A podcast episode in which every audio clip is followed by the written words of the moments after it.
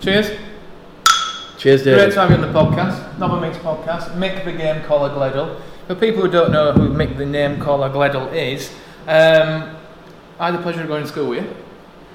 We've kept in touch throughout the years. 24 years now. Wow. Right. Um, and you've kind of taken a journey of broadcast journalism.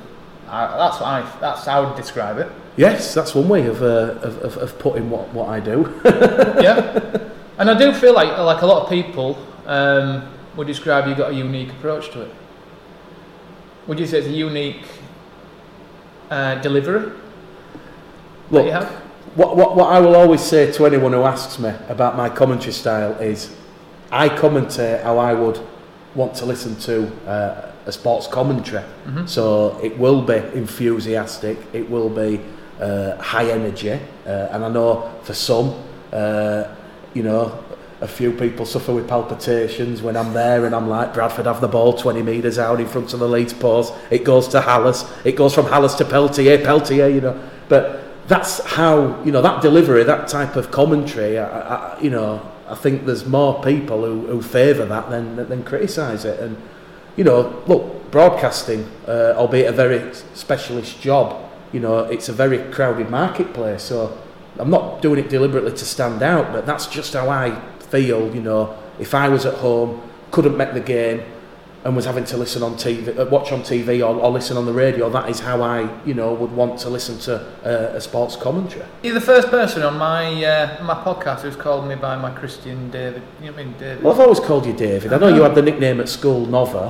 um, and you know, I, I know you probably want me to call you Nova because it is Nova Meat, but uh, but yeah, I will try call you Nova. But when I see you Listen, you can and that famous tash, I just see David. you can call me what you like. right. So, section is podcast. I've had some tweets in, Okay. which I've never done before on the podcast. All right. right? Um, because I've asked people's questions in because people who don't know, there's a there's a team in Bradford, a rugby team in Bradford called the Bradford Bulls.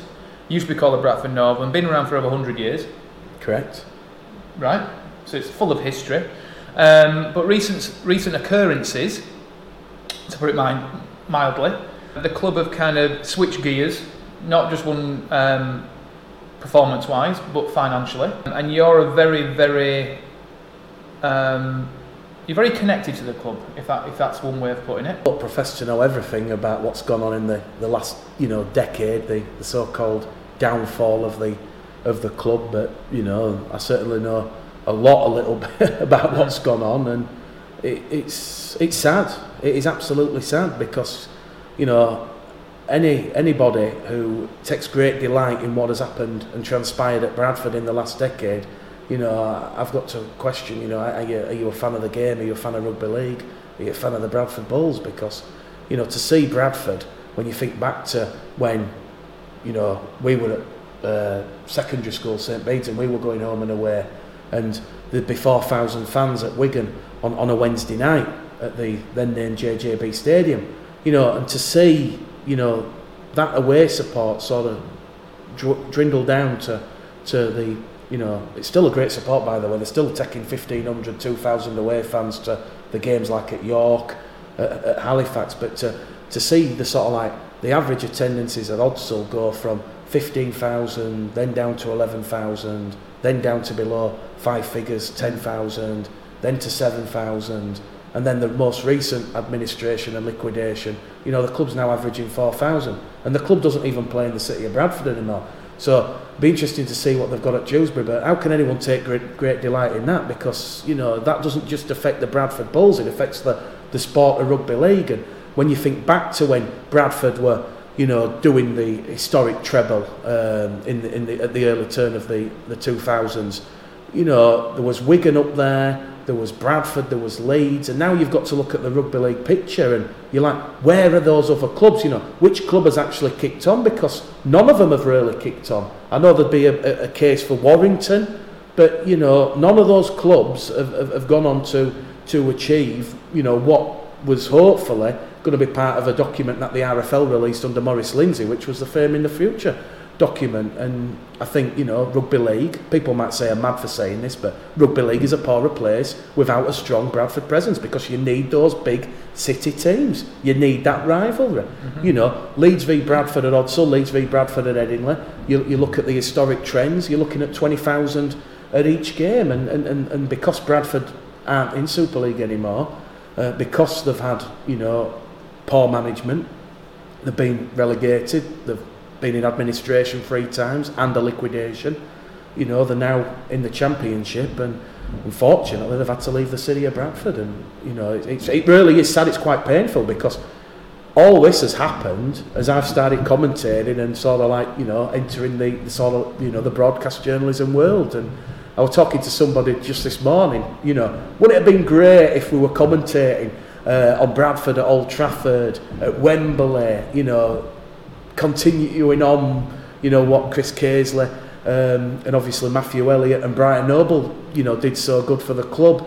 Um, but unfortunately, you know, I, I just feel it's like a never-ending story. And I know you can laugh, uh, mm. Nova, about me going grey, but listen, grey hairs here, it, it, it is quite stressful because I don't want to be dealing with administrators, liquidators. I don't want to be, you know, dealing with fans forums where there's a change of owner every year. You know, that club needs some stability. First and foremost, the Bradford Bulls, they need stability. So, and then they need to be back in the city of Bradford. So why, why are the Bulls in the situation that they are now? Why? What's happened? What is the ABC of it? The ABC of it, why they're currently out. People who don't know about the situation, what what is the situation? Well, why they're in the situation at this moment in time, David, is another. it's, it's going to be David. It's I, Dave. I, am too polite. I'm, it's, I'm, it's cool. Yeah, yeah. Um, is because you know you go back to Andrew Chalmers uh, and Graham Lowe, who originally took over the club in 2017, and there might have been a little bit of uh, naivety on their part, but they uh, had signed a deal with the RFL to take over the club and unfortunately, and, and, and I'll try and explain it uh, as if I was talking to a five year old. They've signed a lease uh, up until the end of this current season that's just gone in, yeah. in 2019, so effectively it was for three years. Uh, but you know, the RFL in that lease uh, is a very grey area over who actually maintains Odsal Stadium. So what I do know is, you know, Andrew Chalmers, Graham Lowe. Graham Lowe's obviously uh, had health problems. He's took a step back, so it has been predominantly Andrew Chalmers who has owed uh, pretty much 100% of the shares. You know, there's been this ongoing cost at Odsal Stadium with the maintenance bills. Uh, you know, you've got so what we're talking like with maintenance bills. You know, it, it's a bit of a running joke that you know the Bulls can't play any night games at Odsal because of the floodlights, and you're looking at 50 grand to repair the floodlights. That's 50 grand that the club don't have.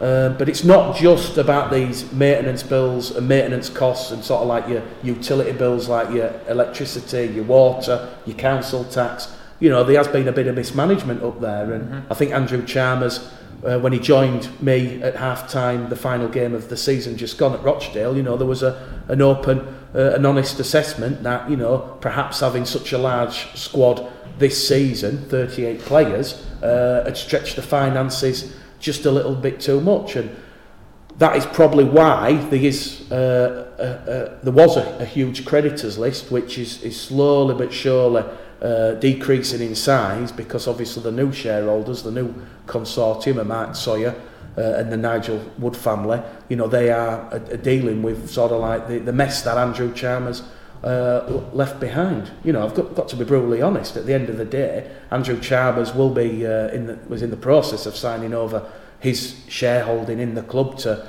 to Mark uh, and Nigel. Mm. Um, but you know, you, you left nearly uh, half a million pounds worth of debt with, with creditors. So it's it's frightening. It really is frightening. And you know, just when the fans think, you know, we've had a, a good season in the championship. Yes, we were a point off the the playoffs, the top five, and it's all a case of if, buts, and maybe. Had the drop goal from Jordan Lilley at Bootham Crescent gone over, and we got the two points, that would have put us in the in the top five, and we'd been in the playoffs, you know. But like I say, you know, I think this has got to be the last chance. Every time the club has these financial issues, uh, Nova, we, we, we talk and we're like, you know, this can't keep happening again feel like Bill Murray in Groundhog Day, you know, every couple of years, you know, and, and for those players, um, who have, have actually terminated their contracts. Uh, you know, Joe Keyes, Elliot Minchella, Jay Hitchcock, who's uh, just left today uh, to, to go join Toulouse. You know, you've got to feel sorry uh, and, and you've got to ask your questions, well, how bad has it got that players have, have actually wanted to, to terminate their contract and leave? And I'll say this, you know, and, and, and this, this is no disrespect to the Bradford Bulls or anybody, you know, that's involved there. You know, no player or member of staff should have to worry, are they going to get paid at the end of the month? Mm-hmm. And I've just got to hope now that Mark Sawyer and Nigel Wood and the rest of the Nigel Wood family, sister-in-law Sandra, Sandra, who uh, of course is going to come on the board of directors, uh, you know, can run a very tight ship because that what it, that's what it needs, especially now at Dewsbury. You know, the finances are going to be stretched even further because you know they're not going to sell the 3,000 season tickets that they sold last season. It'd be great if they if they could, and I'd urge anybody watching this, you know, to uh, give Mark and, and Nigel, you know, a real a real chance uh, to try and turn around the situation at the club. But you know, I think based on the projections, they're not going to get n- nowhere near the 3,000 season ticket sales, which which is sad. But you know, you can understand there is a lot of hurt uh, and, and, and animosity amongst the support base because they've seen their club once again ripped apart, and now it's no longer playing at their historic home Odsal or the city of Bradford. They've had to go to Dewsbury. Right. You mentioned players in, you mentioned players out. So what do the Bulls actually need financially? Well, you, you, you're going to have to run a very tight ship. You're going to have to run a very lean playing squad. And there was a fans forum last Tuesday where Mark Sawyer, who's uh, one of the new shareholders, was present and uh, he summed it up perfectly. You know, we're going to have a tough season. It's going to be a lot leaner, a lot slimmer. You certainly can't operate with a, a squad of 38 players because mm. what happened last season uh, for those that probably don't really understand rugby league is that this season the reserve grade is mandatory. Last season it wasn't, but Bradford decided to go with a reserve side. Uh, and I was talking to some of those reserve grade players um, a, a couple of days ago, and some of them said that, you know, although they've been contracted to the club for the year, they've only played eight, nine reserve games. So you can see where, you know, the, the, there's been a financial burden mm-hmm. that has affected the club's finances. Now, in terms of what the club needs to do, obviously it can't it can't function without the key stakeholders, the fans. So it does need to, you know, it does need to win round the fans. And I think when it does win round the fans, and the fans buy the season tickets, the, the merchandise, the new shirts. I mean, the new uh, Bradford Bull shirt for this uh, coming season, 2020. It's it's very traditional. It's in your bag, in it. Come on. I've not got it. I haven't. I haven't. Come on. It's it's not even gone off to. Uh, it's not even gone off to Kappa yet. So I, haven't. honestly, uh, Nova. Looks good though. Yes, it's very traditional. That's all I can say. Um, but you know, it's not just about having a traditional shirt. It's about trust, and because there's been so much mistrust from the owners to the fans, you know, it's going to take time.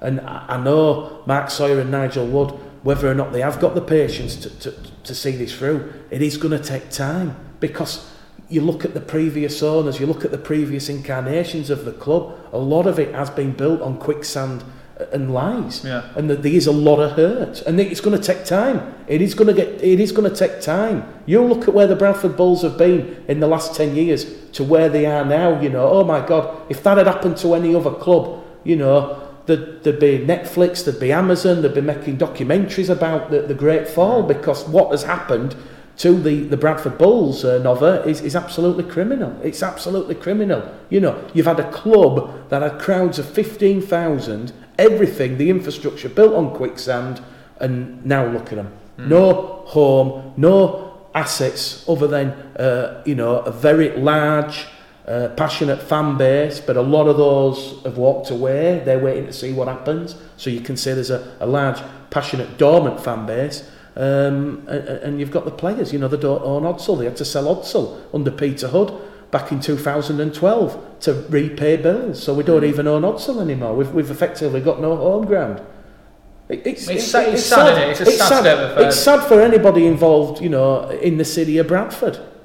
It's, it, how, how, how do you broadcast something so close to your heart with the same passion of the love that you have for the team? Does that make sense? So you commentate, you know all this is going on, but you've had to, you have to deliver a very fair commentary, don't you? It, it's it's difficult. It is very difficult.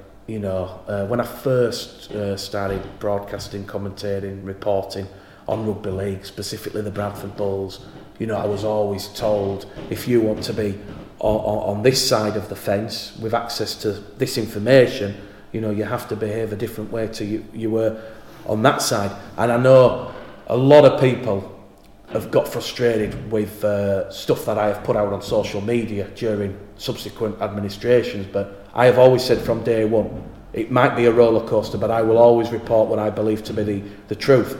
And I guess it is true that people, when they've been bidding for the clubs and uh, club owners, they have used me as a mouthpiece, uh, as sort of like their personal PR to get the good news out or get this particular type of news out. So a lot of it, because I'm so passionate about it, David, not a normal person, I think, would probably take a little step back and think, well, hang on a second, you know, is this the right course of action? Is this the right thing to do? But, you know, with, me being 110% pro rugby league, pro Bradford, if it's good news, even though I've later found out it might not have been factually correct what I've been told, you know, I, I've put it out there and, you know, it's very difficult. You do get caught up in the emotion of it, but, you know, I'll always remember, again, uh, it was an Easter Monday game against Salford uh, back in 2012 and I knew in the week leading up to that game that none of the players had been paid.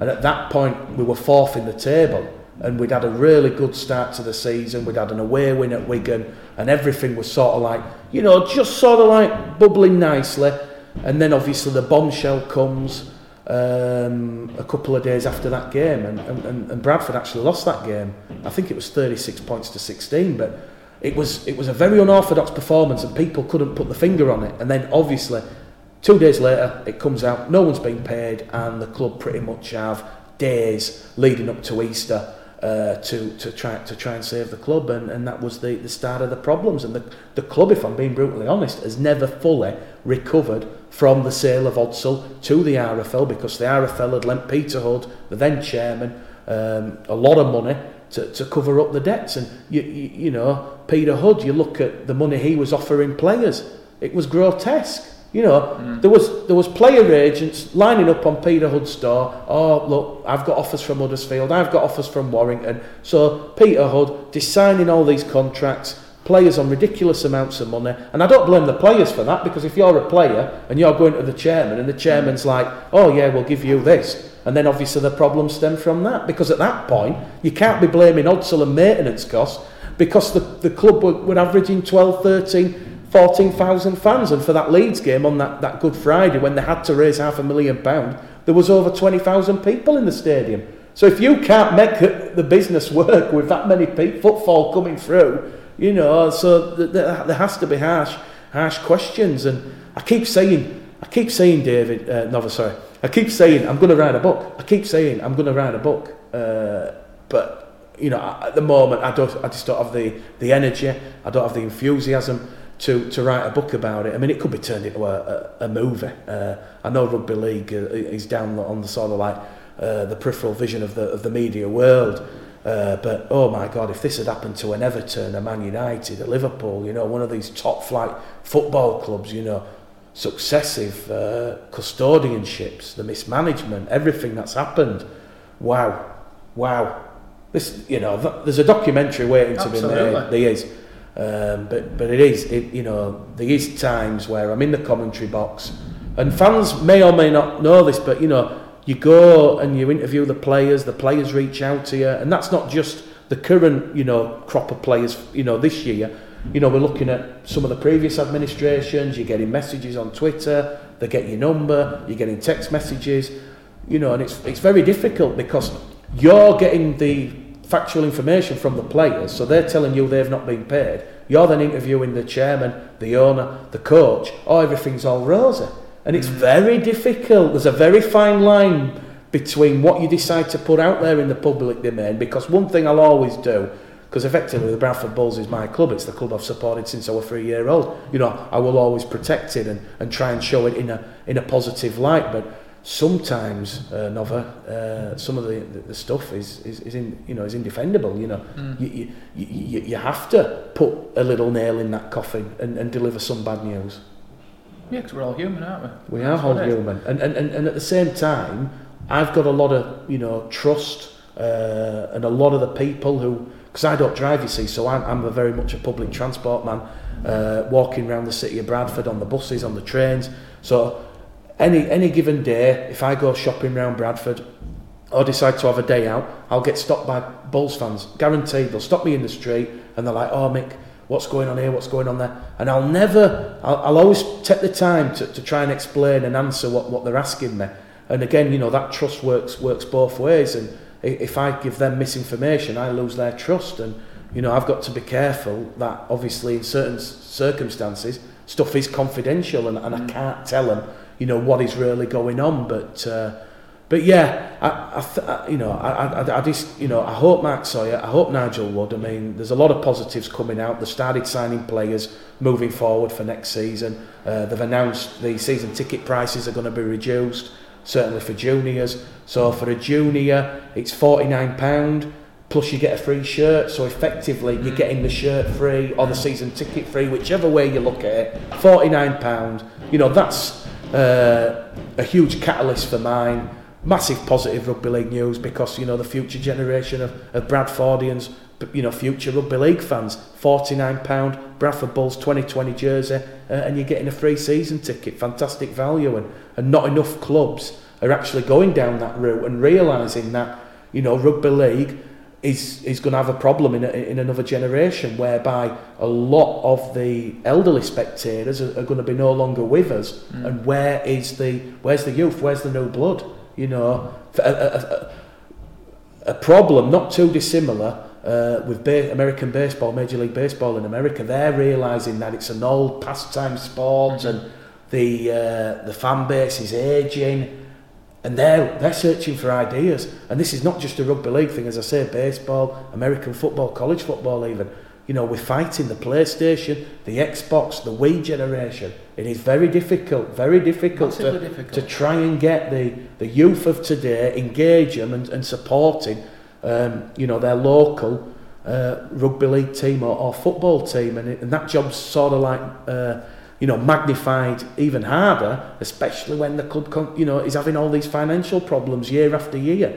And that's not me sort of like over exaggerating because, as I said, there's been three administrations and a liquidation, and, and, and all anybody wants is just a strong, stable, viable, profitable uh, Bradford Bulls, you know, a club that they can be proud of, relate to. We don't want all these financial Do you, issues. do you think it'll ever go back to where 20 years ago, where, where it was kind of swimming well and stuff like you mentioned in the early 2000s and stuff? The potential's there. Do you know what I mean? But- the potential is there, David. We saw it this season. You know, uh, our good friend Simon Foster, Yeah. he did the draw, and it was Bradford Bulls against the Leeds Rhinos, and there was over ten thousand people there at Odsal, and that was an all-pay crowd. You know, there was no free tickets. You couldn't get in on your season ticket. Leeds brought about two and a half thousand. Fantastic to see the the Yeah, Rooley yeah. Avenue Terrace uh, full again, and you know that showed me that there's still a heartbeat, there's still an appetite for rugby league in the city of Bradford. And and look, you know, I talked to a lot of Super League question, uh, so, sorry, I talked to a lot of Super League chairmen and CEOs, and and you know they want the Bradford Bulls back in Super League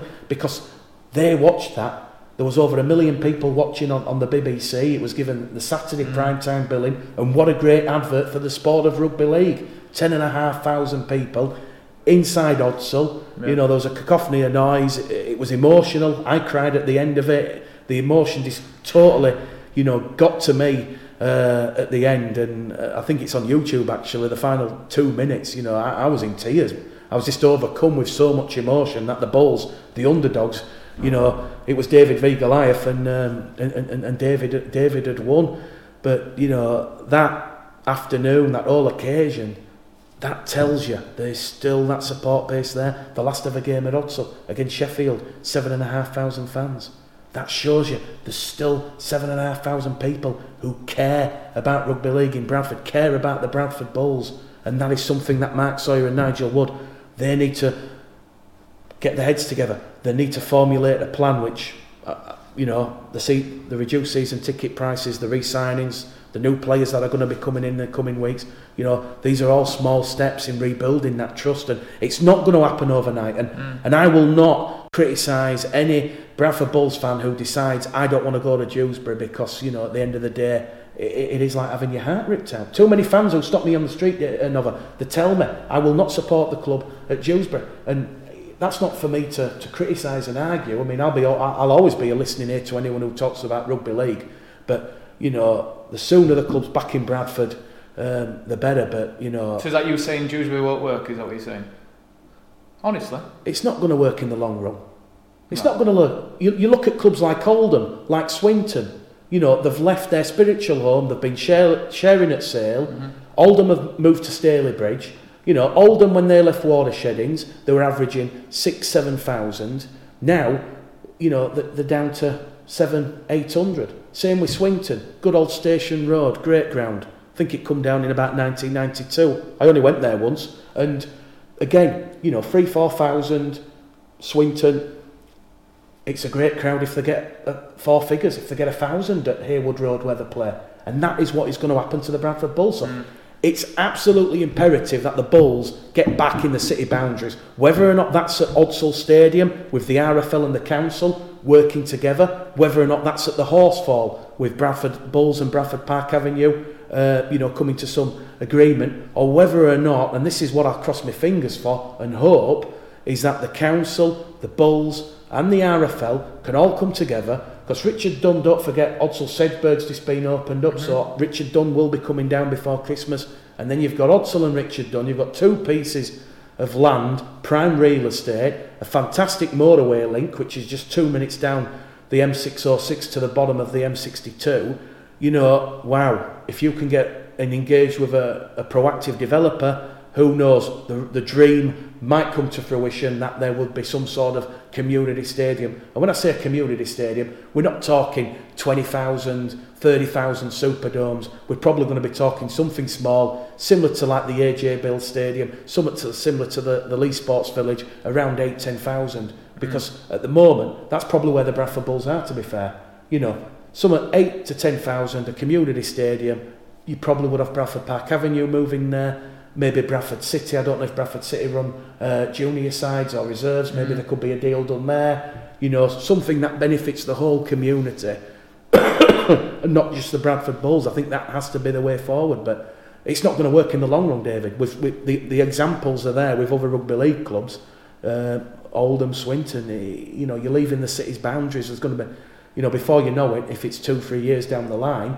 you know, you then start talking about a whole generation uh, of people who uh, have not had their local rugby rugby league team in the city. And you know Judith Cummins, who's the the MP, uh, she's been very uh, proactive. She's done a part. Uh, she's done like a, I forgot what, a petition where you've got to yeah, sign online, that, yeah. and you know that went online yesterday morning at about nine o'clock, and by three o'clock in the afternoon, she, it already reached the 500 signatures. So again, that tells you. That tells you, Nova. People care. People mm, care. Absolutely. Take a swig, swig of your beer before we go to the questions on Twitter. Um, we've had a, a, few in, so I'm just going to try blast through them as much as I can. Is that right with you?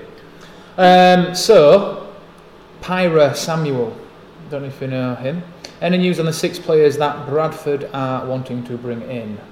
Well, the uh, we'll keep these brief because we've got a few to get through. Yeah, but yeah, go on. Well, well, John Kear is currently away on holiday uh, for the next sort of like two weeks because he's just come back from the World Cup nine. So you know, John has basically not had an off season. Uh, but let me tell you, John Kear is away on holiday. His phone will be red hot. He'll be talking to player agents, looking at players. Uh, a slight concern because the Bulls have only just come out of special measures so they can only really start talking to players. Mm-hmm. It is going to be extremely difficult to try and get the the type of player what uh, you know you know John Kear uh, and Mark Sawyer and Nigel Wood uh, believe will actually benefit the the Bradford Bulls. But you know John Kear is somebody who, who has over 30 years uh, experience as a coach, nearly 50 years involvement in the game. Uh, sorry, John, I'm not showing your age there, but you know it, there is that working in terms of the, the, the recruitment. Uh, I have no names. Uh, Sam, I'm sorry. Come on, uh, share some. Come on, share some. People love it. Spill the beans. There's not, uh, there's, there's, there's, I mean, by the time this goes out, Defogging Johnston have signed, Liam Kirk will have signed, Dalton Grant have signed, These are all players that uh, have just gone out of contract at the Bulls. Mm. Um, yeah, it's uh, it's it's it's pretty quiet at the minute on any players, fresh players coming in. But as I said, I do know that they are talking to the agents and trying to work out what players have not got a club at this moment in time and, and which players are the right fit for the Bradford Bulls because it's it's one thing you know changing the ownership structure and saying you're going to go leaner I know it's the temptation will always be there from John Kear from the Bulls to you know oh we'll have this player we'll have that player you know we'll have that player but again this is a very different set of circumstances you know you know the financial situation which will ultimately be dictated by the, the season ticket sales. The club have to be sensible about which sort of players you know they bring in. Absolutely right. The CC Chambers at CC Chambers. Two questions, right? So break them down. Does Mick, the game caller Gledhill, think the Bulls will be forced to return to Odsal? Odsal? And does he believe the owners are in it for the long term? Do I think the Bulls will be forced to return to Odsal? I think the Bulls will be certainly forced to return to Bradford. The RFL have basically given the Bulls 12 months grace to go to Dewsbury. So I know behind the scenes, Mark Sawyer, Nigel Wood, they are desperate to get the Bulls back to Bradford because they know the business plan hinges on the Bradford Bulls being in Bradford. I suspect the Bulls will be back at Odsal in 2021 and you know that might raise a, a few questions about you know claims from Andrew Chalmers and, and previous chairman before Andrew, Mark Green, or Omar Khan, Peter Rudd, all said Odsal, you know, pretty much uh, hemorrhaged money uh, and basically hit those nails fast in the in the financial coffin. But I think the Bulls will be back at Odsal next season and you know that'll be a, a massive boost for the, the fan base who are, who are hurting seeing their club leave the city. What was the second question? Are there new investors in it for the long term? Is Mark Sawyer and Nigel Wood in it for the long term? Well, Nigel, Honestly. yes. Honestly.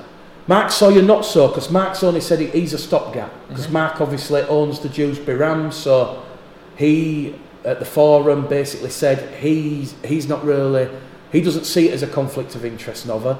Um, so he said he's basically in there to sort of like facilitate and steady the ship uh, and then allow fresh uh, shareholders and board members to become involved. Where Nigel Wood is concerned, and the, the family of Nigel Wood, because obviously Stephen Wood, Sandra Wood, uh, all the Wood family, you know, they've, they've been passionate supporters uh, of the Bradford Bulls uh, for a number of, a number of years. I mean, it's no secret that Nigel Wood and the Wood family have had a corporate box for, for the last four or five years at Odsal. Um, I think Nigel Wood is, is, is well and truly in it for the, the, the long run, and you know, um, Nigel's currently out in Australia and New Zealand wi- watching the Great Britain Lion Tours. But I think when Nigel gets back just before Christmas, uh, and we get to actually sit down with Nigel and have a one-on-one interview, Yeah. talking about his plan, plans for the future, we'll have a clearer understanding. But certainly, you know, the Wood family, they are passionate supporters. I used to work with uh, Sandy, his sister-in-law, uh, at the Bradford Royal Infirmary, and, and you know, uh, she's exactly what, what the club needs. You know, she's honest, uh, she's transparent, Mhm. and you know, she's certainly got a finger on the pulse. She wants her fools gladly, and she'll be making sure that there's no overspending because you know, she, Sand, Sandy's a, a lovely lady. You know, she's not got a bottomless pit to throw money down and, and, and lose her family's inheritance. You mentioned Matt Sawyer though, Dewsbury and stuff like that, and obviously taking taking over Bradford, helping out. Is it one of them things where they can kind of uh, shop and change things? Are they allowed to do that? Is it in the Yeah. legality of rugby league or not? Yeah, yeah. Mark Sawyer's allowed How's to. He's allowed to get involved as long as he doesn't own more than twenty five percent. So Mark Sawyer's involvement in the the current uh, Bradford Bulls uh, twenty seventeen is is twenty four point nine percent. So Right, okay. although he is a major uh, shareholder, the the majority shareholder is of course uh, the, the the Nigel Wood family. So Right. uh, obviously, Mark's going to be there as well as an advisor because Mark owns Dewsbury, Bradford are at Dewsbury. Yeah. So Mark knows what's going to work at the Tetley Stadium, the home ground of the Dewsbury Rams, and what's not going to work. So, he, he- you know, look, Mark Sawyer's going to be a, a, a real valuable asset in all of this, in this transitional period where the Bulls are going to Dewsbury for 12 months, fingers crossed. before they, they move back to Bradford. But yeah, Matt, Matt Sawyer is not going to be in this for the long run because he's got a fans forum tomorrow with the Dewsbury Rams supporters. Uh, and let me tell you, you know, some of them are, uh, are baying for blood. You know, they're like, oh my God, is this a conflict of interest? But as Mark said last Tuesday, you know, nobody else was prepared to step in and help the Bradford Bulls. And I can't stress, stress enough, you know, I had a phone call from, from Ralph Rimmer a couple of days before it was announced, and, and Ralph was pretty much, you know, the RFL, we as the RFL are working tirelessly behind the scenes, uh, and we expect to announce some, some positive, positive news because it was either this happens, Nova, or the club would have gone into administration again. Again, so that'd be fifth it, time, wouldn't it? It would have been a fifth time. And you, you know, again, to quote Bill Murray in Groundhog Day, it can't keep happening because every administration, every liquidation, the club's losing 2,000 fans, 3,000 fans. Eventually, there's going to be no one left because every administration, it eats away at that passion, it eats away at that enthusiasm.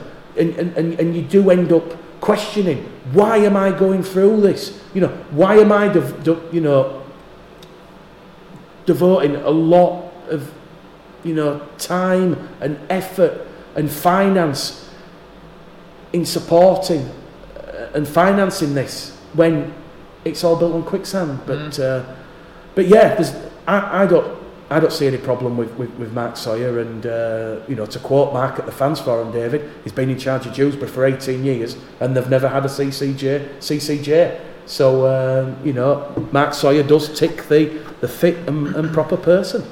Right, Old Corn CCC. We'll just do one more of these, all right? What's next for the Bulls? What's next? Minute, what's next for the Bulls? Sorry. And have they actually got enough players for the team? Open brackets. The answer at the moment is no close brackets? Well, we'll start with the players because this is just this is honesty. This is yeah, yeah. people so passionate. So the players, the players are back in training on Bonfire Night next week, the fifth of November. Um, That's early, isn't it? Yeah, well, the, cracker, there's a lot of rebuilding to, to, to be doing, uh, David. Right. So you know, at this moment in time, uh, the numbers are low. Uh, if you include now, if you include the academy players, so we're talking players like you won't know these, but no, uh, Alex Stevenson, Kobe Green, Cameron Berry, Bradley Gallagher, Vitas Vaznes, uh, Evan Hodgson to a lesser extent. So if you include in those, you know, type of players who are still only 18, 19, mm-hmm. with uh, Thomas Doyle as well, um, you know, with with, with relative uh, little experience of actually playing first team games, a lot of the players that I've just said, you know, made the debut uh, at the midway point last season which was uh, oof, it was a, a, horrible evening up in Barrow. We lost by 56-6, but it was great to see you know a team full of Bradfordians, Bradford players who've come through the academy. So if you include those types of players, you, the numbers are looking 15-16. So to, to get to the numbers what John Kear wants, which is around the 23-24, you know, there's going to have to be at least six, seven, eight players um, you know, coming on board because, you know, with Ross Peltier leaving, James Green leaving, uh, Jai Hitchcocks has left, Elliot Minchella, Joe Keyes. You know, we are light in the forward pack, so we are going to need a bit of oomph, mm. a bit of grit up front. And, uh, you know, what what's next for the Bradford Bulls? Well, the pre season starts. There's the Boxing Day friendly uh, away at Castleford. So that's the next game away at Castleford. So any you know Bradford fan who you know is perhaps sort of like, well, hang on a second, I'm not buying a season ticket yet. Get along to uh, Wheldon Road on Boxing Day. You know that's going to be your first real chance to to see mm-hmm. you know the new team in action. Um, and, and we've got to hope, David, you know, that you know there is enough uh, supporters who, who can buy into what Mark Sawyer and the family of Nigel Wood uh, are communicating uh, and, and, and selling. It's true though, isn't it? That's the thing. But I tell you now for a fact, sitting with you here and say you went as a child from age three, it shows even now your passion, your drive, it's in your blood. It always will be. And you're oh. so emotionally driven by the club, aren't you? I am. Oh, you are though. it's like it's your baby, isn't it?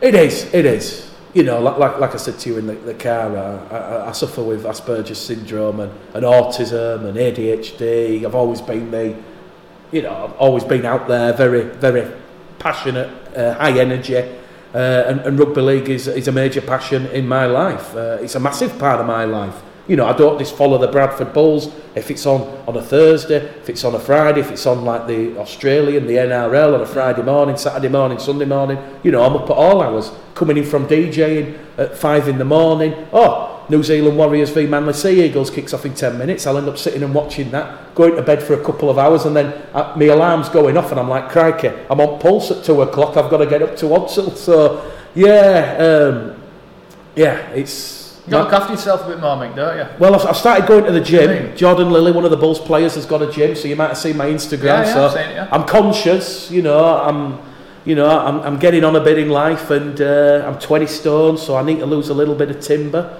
You can get there Uh, you're determined. Do you know what I I am, I That- am. That's I'm very thing. driven. So, like, when Yeah. I'm trying to do my commentary notes, which obviously start a couple of days before the game, and I'm like looking for all any little quirky stat that I can throw in, which you know can aid the listener's experience. Um, you know, I need that that drive and, and that determination.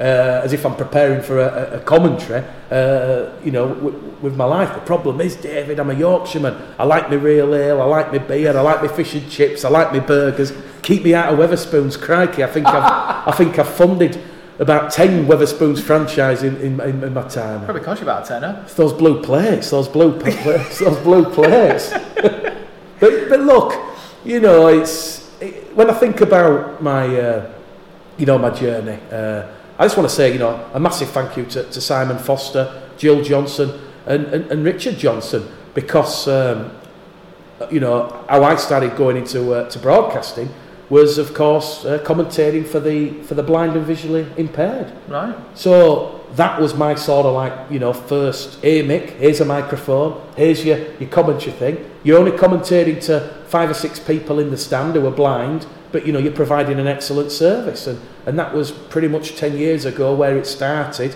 Uh, and I always remember Simon Foster, uh, Jill Johnson and Richard, you know, they said to me, I remember the game, it was the last game of the season in 2000 and, uh, 2009, sorry, and it was Bradford and uh, Wakefield at Odsal, uh, and obviously they were going to launch it in 2010. And basically, they, uh, they, I always remember this, they said, Mick, if, if you're struggling or you only want to do 20 minutes or it's not for you, we understand and, and just turn it off and explain and, and, and walk away. And honestly, I remember now going round to Odsal where the press benches are at the back of the main stand and I can be quite a shy person at times. And I just remember seeing everybody on the press benches like, oh wow, oh wow, look at this, this is a different side because I'd grown up on the terraces, you know, uh, chanting, Yeah, yeah. Sometimes being a little bit naughty towards Stuart Cummings and Russell Smith and Steve Gadsden. Um, and this was like this was like you know a different perspective, a different viewpoint. And I just remember sitting on the edge of the, the press bench. Uh, there we are, headset on, commentating, and before you know it, it was half time. And, and the feedback, it, you know, to hear people saying, "Oh, this is fantastic, this is amazing," and then I did the second half, and then the rest is history. Unbelievable, isn't it? So that's 10 years ago. I never thought. I mean, I'll be if I'm being brutally honest. When I went to school, um, I, I think I talked talked a little bit in the car about it. You know, we we had to do an assignment, and my assignment was based on the rugby league commentary. So I've always looked up to, to people like Ray French, uh, like Eddie Hemmings, uh, like Andrew Voss, um, where Ray Warren, of course, in Australia. Because I've, I've, I've watched a lot of rugby, I've listened to a lot of rugby on the radio, um, and you know it's it has been a, a, a dream and a passion, you know, to try and paint you know magnificent visual uh, pictures with with words, and you know to, to, to you know ten years down the line, which is good if you know this this season coming up, it'll be it'll be the tenth season of doing it, and obviously it's gone from a season doing the blind, then it was hospital radio, then it was BCB, and now it's at commercial radio at the Pulse. You know, it, it has been a, a fantastic, a fantastic journey, and you know, without the listeners, without the people, you know, supporting me, um, I'd just be, you know, Mick Gledhill. Ignore the game call a bit. Yeah. I'd just be Mick Gledhill on the popular stand terraces, probably still, you know, cheering and going crazy when Bradford score, and when a, a referee's decision goes against them, feeling a little bit frustrated and sorry for myself. But, uh, but yeah, I, I, to be honest, I can see you going even further where you are. I've always said that. I bet your comments. You got the emotional drive. You you've got passion for it. I've had, I've had, I've had. Are you getting Are you getting phone calls here and there? I've You- had, I, look, I've had offers. I've had, I've had offers from other radio stations, uh, and I've got to be honest. I've got to be honest. The one of one of the offers was was quite lucrative, and it would have been better than what I currently uh, earn, what I currently get. And you know what? I thought to myself, okay, you've got a chance doing some Super League games. You know, yes, you might get a, a Leeds v Wigan or a, a St Helens Warrington or the Hull Derby. But you know what, Nova, if I'm being brutally honest, if I'm at Castleford or St Helens or Wigan or Warrington, yeah, it's great to have, you know, great amenities, press benches with plug sockets that work and working Wi-Fi. But if it was, say, Workington Town, Whitehaven, uh, Hemel, West Wales, Keighley, York, Featherstone, against Bradford, and I was somewhere else, honestly, the, the, it won't it won't sit right with my heart. Honestly, uh, uh, and who knows? Who knows? Who knows what the future holds? But True, but you got to take that chance, Mick. I'm a bit like Tom Baker. I, I consider myself a bit like Tom Baker, to quote a Doctor Who reference. Right. Tom Baker, whatever he's done, I know he was the voice of Little Britain. Tom Baker, you instantly think Doctor Who. Unfortunately, when people look at the game caller, um, you know, they're going to think, oh, that's uh, that, that's Mick Gledhill, the, the, the, the Bradford Bulls. And, I want to talk about social media. Oh, yeah. Because one thing I've noticed throughout the years and stuff, you're not shy on social media. You're very opinionated on social media. Is it something that you use as a tool where it is um, it's giving you much more benefit than you think? Does that make sense? So you're using it in a way you know what you're doing really. It's a bit of a game, or not? I think other people have, have seen it as a as a game. Uh, again, going back to the administrations, you know, people phoning me up. This is happening. That's Mhm. happening. Um, maybe I was a bit uh, scatterbrained, has haphazard in reporting it as it as it you know as it was happening. Because I, I know quite a few Bulls fans have got frustrated because one minute it's looking positive, the next minute it's looking negative Hmm. um, you know, doom and gloom, and then it's looking like, oh, the Bulls are, you know, are going to hit the jackpot. Uh, but as, as I've always said, you know, throughout previous administrations, you know, I've, I've always reported it as it has as it has come in because I, I, I do believe when the club, um, and I'm not saying this is currently the case, but it certainly has been the case in, in previous uh, weeks, months, and years. When the club hasn't communicated with its key asset, the fans, I, I do believe in, in the truth coming out, and and sometimes, you know, my my heart can rule my head, and it's very difficult because you know you try to report things objectively, and there's there's always this sort of line, you know, as you say, because you know it's your club, um, you know, it's your sport, so you don't deliberately want to put any negative news out there. But I, I'll hold my hands up. I've I've been used uh, as a mouthpiece by uh, Bradford Bulls owners. Uh, uh, and other people, um, you know, as you, as you know, it's easy for Mr. A or Mr. B to f- phone me and say, right, Mick, this is happening at the Bulls, put this out there, and then it's out there, Mm. and they know it's going to cause a shitstorm, and they're, they're quite happy because it's me that's put it out there. Uh, So you get it in the net. but it does have benefits because you know, look, it's all part of PR, and um, I'm trying to think of a, I'm trying to think of a, an instance. Well, here we go. So um, Chris Berriton, who was in the running for the for the Bradford Bulls, uh, he, he tell he tells me that you know Matty Staunton and, and Rowan Mills are going to have to be sold. He effectively has to sell the assets uh, to appease the creditors list. That was on Twitter. I said it on one of my shows, rugby league podcasts that I do, and you know it upset some people at the Bradford Bulls. I had a couple of phone calls, uh, which I interpreted as threats, but I was told this was happening. I put it out there. I was deemed the bad guy. Was I wrong?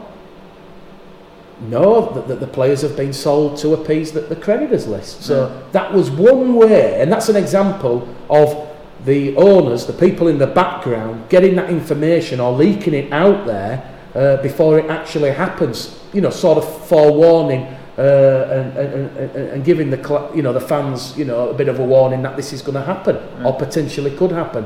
So that's an example, and again, people don't look at the sort of like emotional aspect of it because you know I get phone calls, I get abuse, I get told I'm full of shit. But all I've done is report the facts. And there'll be probably people watching this now and thinking, ah, Mick, you're full of shit and, and whatever. But, you know, look, if someone's going to phone me up and it's someone in a position of power, a position that I trust, and they're telling me X, Y, and Z's happening um, at the club that I cover and report on, then, you know, the fans deserve, the fans deserve to know. What happened with your Twitter then? Oh, no. My Twitter at the minute is, is down because I got I got assaulted and mugged after the grand final. Yes, you did, didn't you? Yeah. So Yeah. listen, uh, anybody watching this, I tell you, I tell you, I tell you what. Uh, September uh, and the start of October have been a real, a real, real tough month because obviously the club has left Bradford. Last game at Odsal, I had some uh, commentary equipment stolen. Stolen as well. Personal belongings. Can I just say a massive thank you to uh, Bulls Banter, the Bradford Bulls supporters group, um, Lindsay and Dave. You know that they raised five hundred pounds for me. Uh, fantastic. So I bought new commentary equipment. Oh, amazing. Um, I bought a new.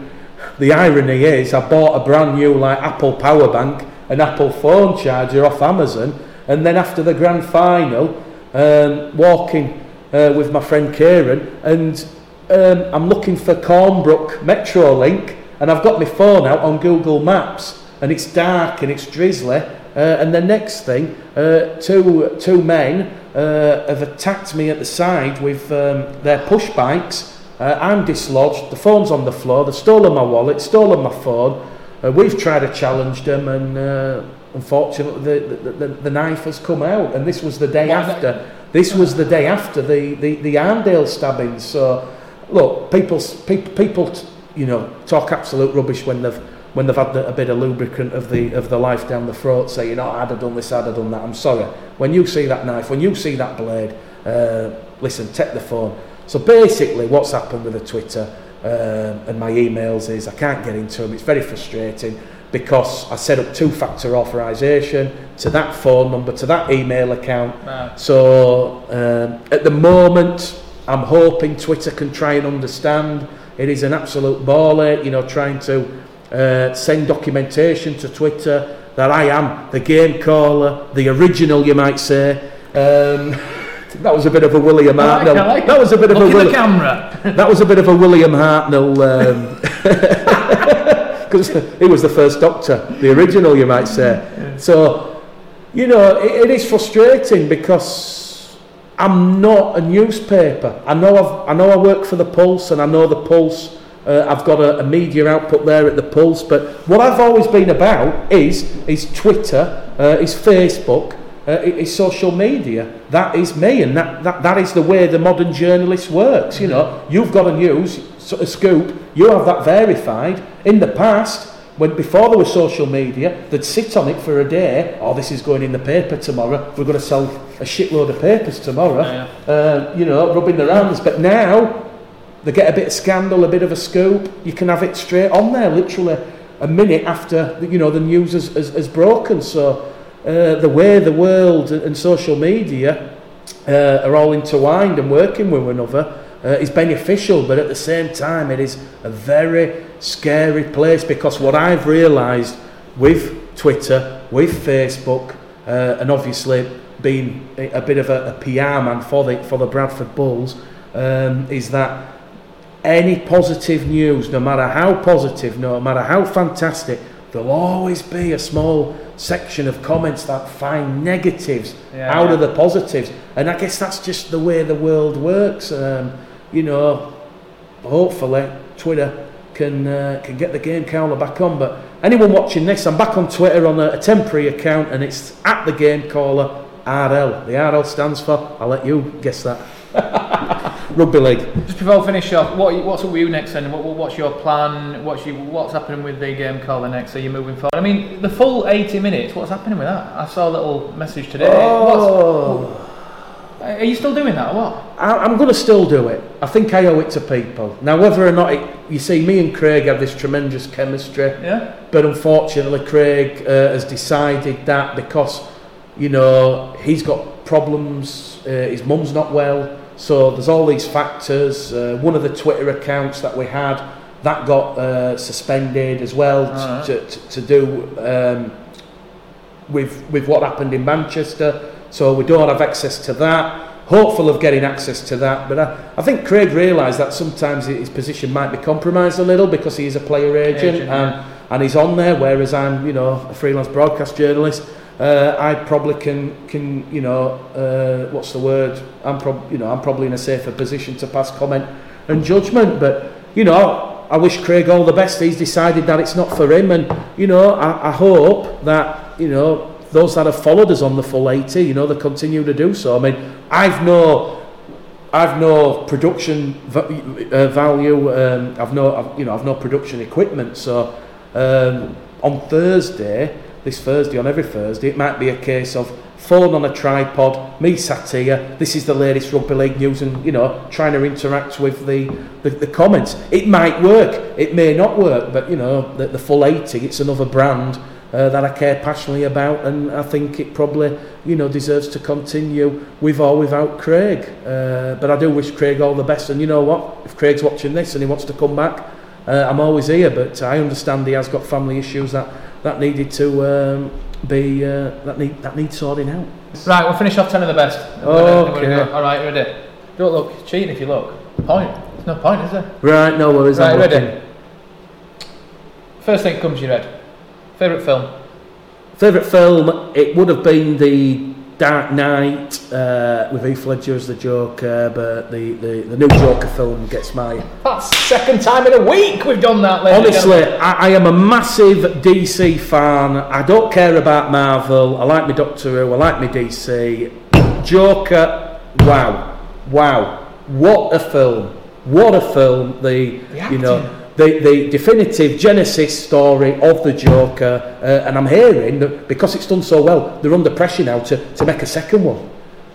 And I don't want to spoil it for anybody who's not watched it, but the director dropped the massive bombshell at the end and he says the only time you genuinely hear half a laugh is in the mental asylum. So it is very, it is very mess with your head stuff, in it? It's, it's If you haven't watched it, just go yeah, watch it's it. It's very Fight Club. Yeah, just go watch You need to go watch it. Favourite band? I don't really have a band, David. I've got to Well, be we, what any, any favourite, just just favourite, uh, one artist that it's, it's, it's, it's on your phone now. I tell you what. Go on. uh, Don't have to be a band, could be a, a solo artist, could be anything. Uh, you, won't, you might not you might not have heard of them, but they were Bradford's finest bootleggers in the 90s and thousands. The Friday Night Posse, uh, which was Mr. Harry Hard. Harry Hard. Harry Hard, yes. Right, He's a great friend of mine, Harry Hard. And right. If you don't know who the Friday Night Posse are, Harry Hard was the person who engineered the DJ Casper Cha Cha Slides. So, Really? Yes, he's from Bradford. He lives in Wyke. Great guy. Get him on. Yeah, Harry. Harry, if you're watching, you, you're coming on Nova Meets. Night in or night out, Mr. Game Caller. Oh, it's got to be a night out. Get me under them dance floor lights, them lasers, them strobes. Yes. Favourite food My favourite food. Oh, it's got to be fish and chips. Fish and chips, mushy peas. on the on the coast, Yes. on the Yorkshire coast. Yes, a 10p Northern Rail train ticket journey. Get me to. Get How me did to. you get all them? Here, I'm, they're, doing, they're, they're releasing more uh, in November. That's what you do, jump on it straight away. Is that what Yeah, yeah. I've got friends who work at Northern Rail. They tip me off. Uh, and uh, It's legit, totally legit. It's legit, yeah. You can go anywhere on a Northern Rail train. So you can go to Carlisle, Maryport, Workington, Whitehaven, Barrow, uh, Saltburn, Settle. Settle, Carlisle, Blackpool, Southport, Hull, Bridlington For 10p. for 10p. 10p Right. there, 10p back. Now, just a little secret for anybody who's listened this far. When those tickets come out, I were there, uh, and, and, and you've got to understand, 45 trips is 450 there, 450 back. So 45 trips for £9, honestly. And You've got too much time in your hands. and the month, of, the month of September was a real fantastic. Well, well, I've said it was a depressing month because of what happened, but that was a bit of a, you know, a bit of getaway. You know, going out and around and uh, and going to see, um, you know, you know, new places. But uh, listen, 10p there, 10p You can't really knock it, You can can't you? knock it. Absolutely. Can't knock it. Right, a few more. Beer, wine, or liquor? Beer, Wine or spirits? it's got to be beer, real ale. You know what? 10p train ticket to Saltburn. Find me a nice country pub right there on the coast, overlooking the beach and the cliffs. get me a pint of real ale, fish and chips, make it a special, chips and mushy peas and a little lemon wedge. I tell you what, people are all now at home and saliva's coming out of the mouth. My favourite holiday destination. My favourite holiday destination, oh, you know what? It, it, it'd have to be somewhere like, like Southport, like anywhere that's got a Pontins, because, you know, my mum and dad, we, we never really had any money, um, so we, we never went abroad. It was always Pontins or Butlins, Skegness, Southport, Great Yarmouth. I tell you what, I know some people might turn their nose up at this, no? but I'll tell you now, some of my early, some of my best holidays as a, a child and a young adult, you know, Pontins, Pontins Southport, there we go, in Ainsdale, you know, you've got golden beaches, you can walk right down as far as uh, Hemsby and the, the sand sculptures, absolutely fantastic. Yeah, tell you what, Pont, well, not, not, not, not Pontins now, No, but, yeah, but yeah. favourite destination has got to be the British seaside. With fish and chips. And don't forget the ice cream, 99 sprinkles, extra sauce. Oh, that- that's why I'm like this, fish and chips. I tell you what, if David ever does another one with me in 10 years' time and I'm looking really slim, Oh, I'll be talking about salads. If money was no ob- object, where would you like to live? If money was no object, where would I like to live? This is a difficult question, David, because I am very passionate about the Bradford Bulls and Rugby League, so it couldn't be too far from Bradford, otherwise the travelling would get to me. Oh, Mr. Uh, Noble does it. I know Mr. Noble does it. Um, oh, I tell you what, Ilkley's nice, Harrogate's nice, but I'm a working class lad. Uh, Bradford, I'm not leaving Bradford. Right, there you go. That's fine. I tell you what, maybe maybe look at a nice house in Baildon or somewhere. On the hill. Yeah, Baildon's quite nice. Next yeah. to John Helm. Yeah, John, John Elm, yeah. Yeah. But you see, I think you know me living that sort of lifestyle. That is not me. Mm.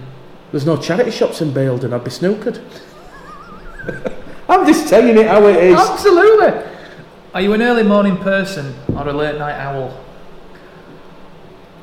It's got to be a late night owl. Um, every job I've ever had has involved some sort of nocturnal activity. You know, DJing, you're coming in at five in the morning. Um, you know, listen, if I'm fully functioning before eight o'clock in the morning, something's drastically wrong, but that's just my body clock. I've always, you know, my body clock, uh, I could never do a nine to five job. I think you're with me on that one. I, I'm with you. I, I couldn't, I couldn't, Yeah. I couldn't, David. I couldn't because Yeah. when you're out till five in the morning DJing, sometimes you get in at two, three o'clock if it's a quiet night. But then you get home and you can't switch off. You know, people think you're this DJ. Get your money, go home, uh, and then and then you can just switch off and, and go to bed. But Yeah, you are going. you find yourself wired, for an hour, an hour and a half. You- You're scrolling social media, you're catching up on text messages. Uh, I am a serial texter. Anybody that knows me uh, will know that I can send messages at all hours, um, which I do apologise if you've had a, if you've ever had a message after midnight and you're thinking, oh my God, what is he messaging me now? I do profusely apologise. It, it's just one of them things. I'm like that though, anyway. My office, I always say my office is open between the hours of, well, it's open 24 hours.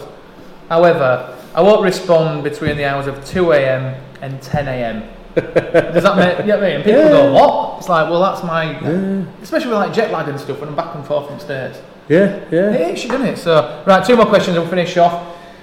Can you cook? I can't cook. You can't cook. What do you mean by cooking? Can you cook a meal? I'm hopeless, David. I can't cook. Look at me. You can't cook. I thought you'd be a bit, you know what I mean, a bit of a connoisseur in the kitchen. I, I get other people to make it. Do you? All right. If someone else is cooking, what would you like? Round this table, three people dead or alive. You're inviting to a meal. One, what's on the menu? And two, which three people dead or alive around this table? And it could be anyone. Don't have to be. Don't have to be ah. celebrities, famous. It could be anyone. All right. Okay then. Um, it would for the food. Yeah. Um, you know what my favourite food is? Sausage rolls. You said it was fish and rolls. chips. Well, I like I like fish and chips, but you know, Greggs sausage rolls. Oh my word! There's a Greggs in Bradford Interchange, and before I go on my 10p train journeys, bacon sandwich, cup of tea, and a, pack of four sausage rolls to see me. Pack of four sausage rolls? Well, you get you buy two, you get two free. So it, it, it's more eco- makes more economical sense. I love you. No, but Yeah, David, it does. It does. I love you. Yeah. No, we're not just going to sit here and have sausage rolls. We'll, we'll, we'll, we'll, we'll, we'll, we'll push the boat out. We'll have some expensive steak, big massive steak, freshly cooked chips, sweet potato fries, onion rings. Bottle of red, maybe. I don't do wine. I can't drink wine. Um, What it- about your guests? But you haven't told me whether they're going to be here yet. Um, you know what? Oh, you're putting me on the spot now. Three people. You know what? My, my dad passed away with cancer. So I didn't realise. I'm so, I know, I'm sorry, I know. man. No, it's Yeah. fine. That's why that Leeds game was so emotional because obviously the connection with Odsal uh, and my dad and, and everything. So I'd like to I'd like to spend time with my dad. Uh, you know what? When he was here, I never fully appreciated him because obviously I was a fan, a young fan of the club. But I'd love to get someone like Trevor Foster back from the dead, just to hear the tales and, and his passion, you know, because obviously Simon Foster's still with us, and, and Simon speaks so proudly and, and stoically ab- about his, his, his, his late father. So I'd, I'd love, I'd love, you know, you know, Trevor Foster to be here because I'm sure Trevor had had many a, a tale to um, to say. Oh, you've stumped me. Have I, stumped, have I stumped the game, Carl? Yeah, no, I'm just trying to think. You know, I'm look, I'm overthinking. That's the problem with me now. You should never overthink it. though. Yeah, I should have just come out with it. Is it me now? Me now. There we go. Oh, that's nice. Me now. I tell you what. Me, me- obviously, people might not know, but I'm, I, I am sort of like a third Austrian or whatever. So, my nan she used to make schnitzel, which is Oh, obviously the battered veal. yeah. Oh, I tell you what, with the steaks off the table, we're having schnitzel. Oh, I met your nan, didn't I? You Ages ago. Yeah, Yeah, yeah. I met your old man as well. Yeah, yeah. Your yeah. dad used to work with my dad. yeah. Uh, and your dad, I still see him wandering around town on a on a Saturday if he's off to Valley Parade in City. Absolutely. Um, yeah. Oh God, crikey. Yeah. It's yeah. amazing memories, isn't it? I'd like, I'd like, you know, because everybody's got personal tragedies, but like I say, you know, my dad with cancer, my nan was a very traumatic experience, so um, I would like, you know, just one last time, um, and obviously Sir, Sir Trevor Foster.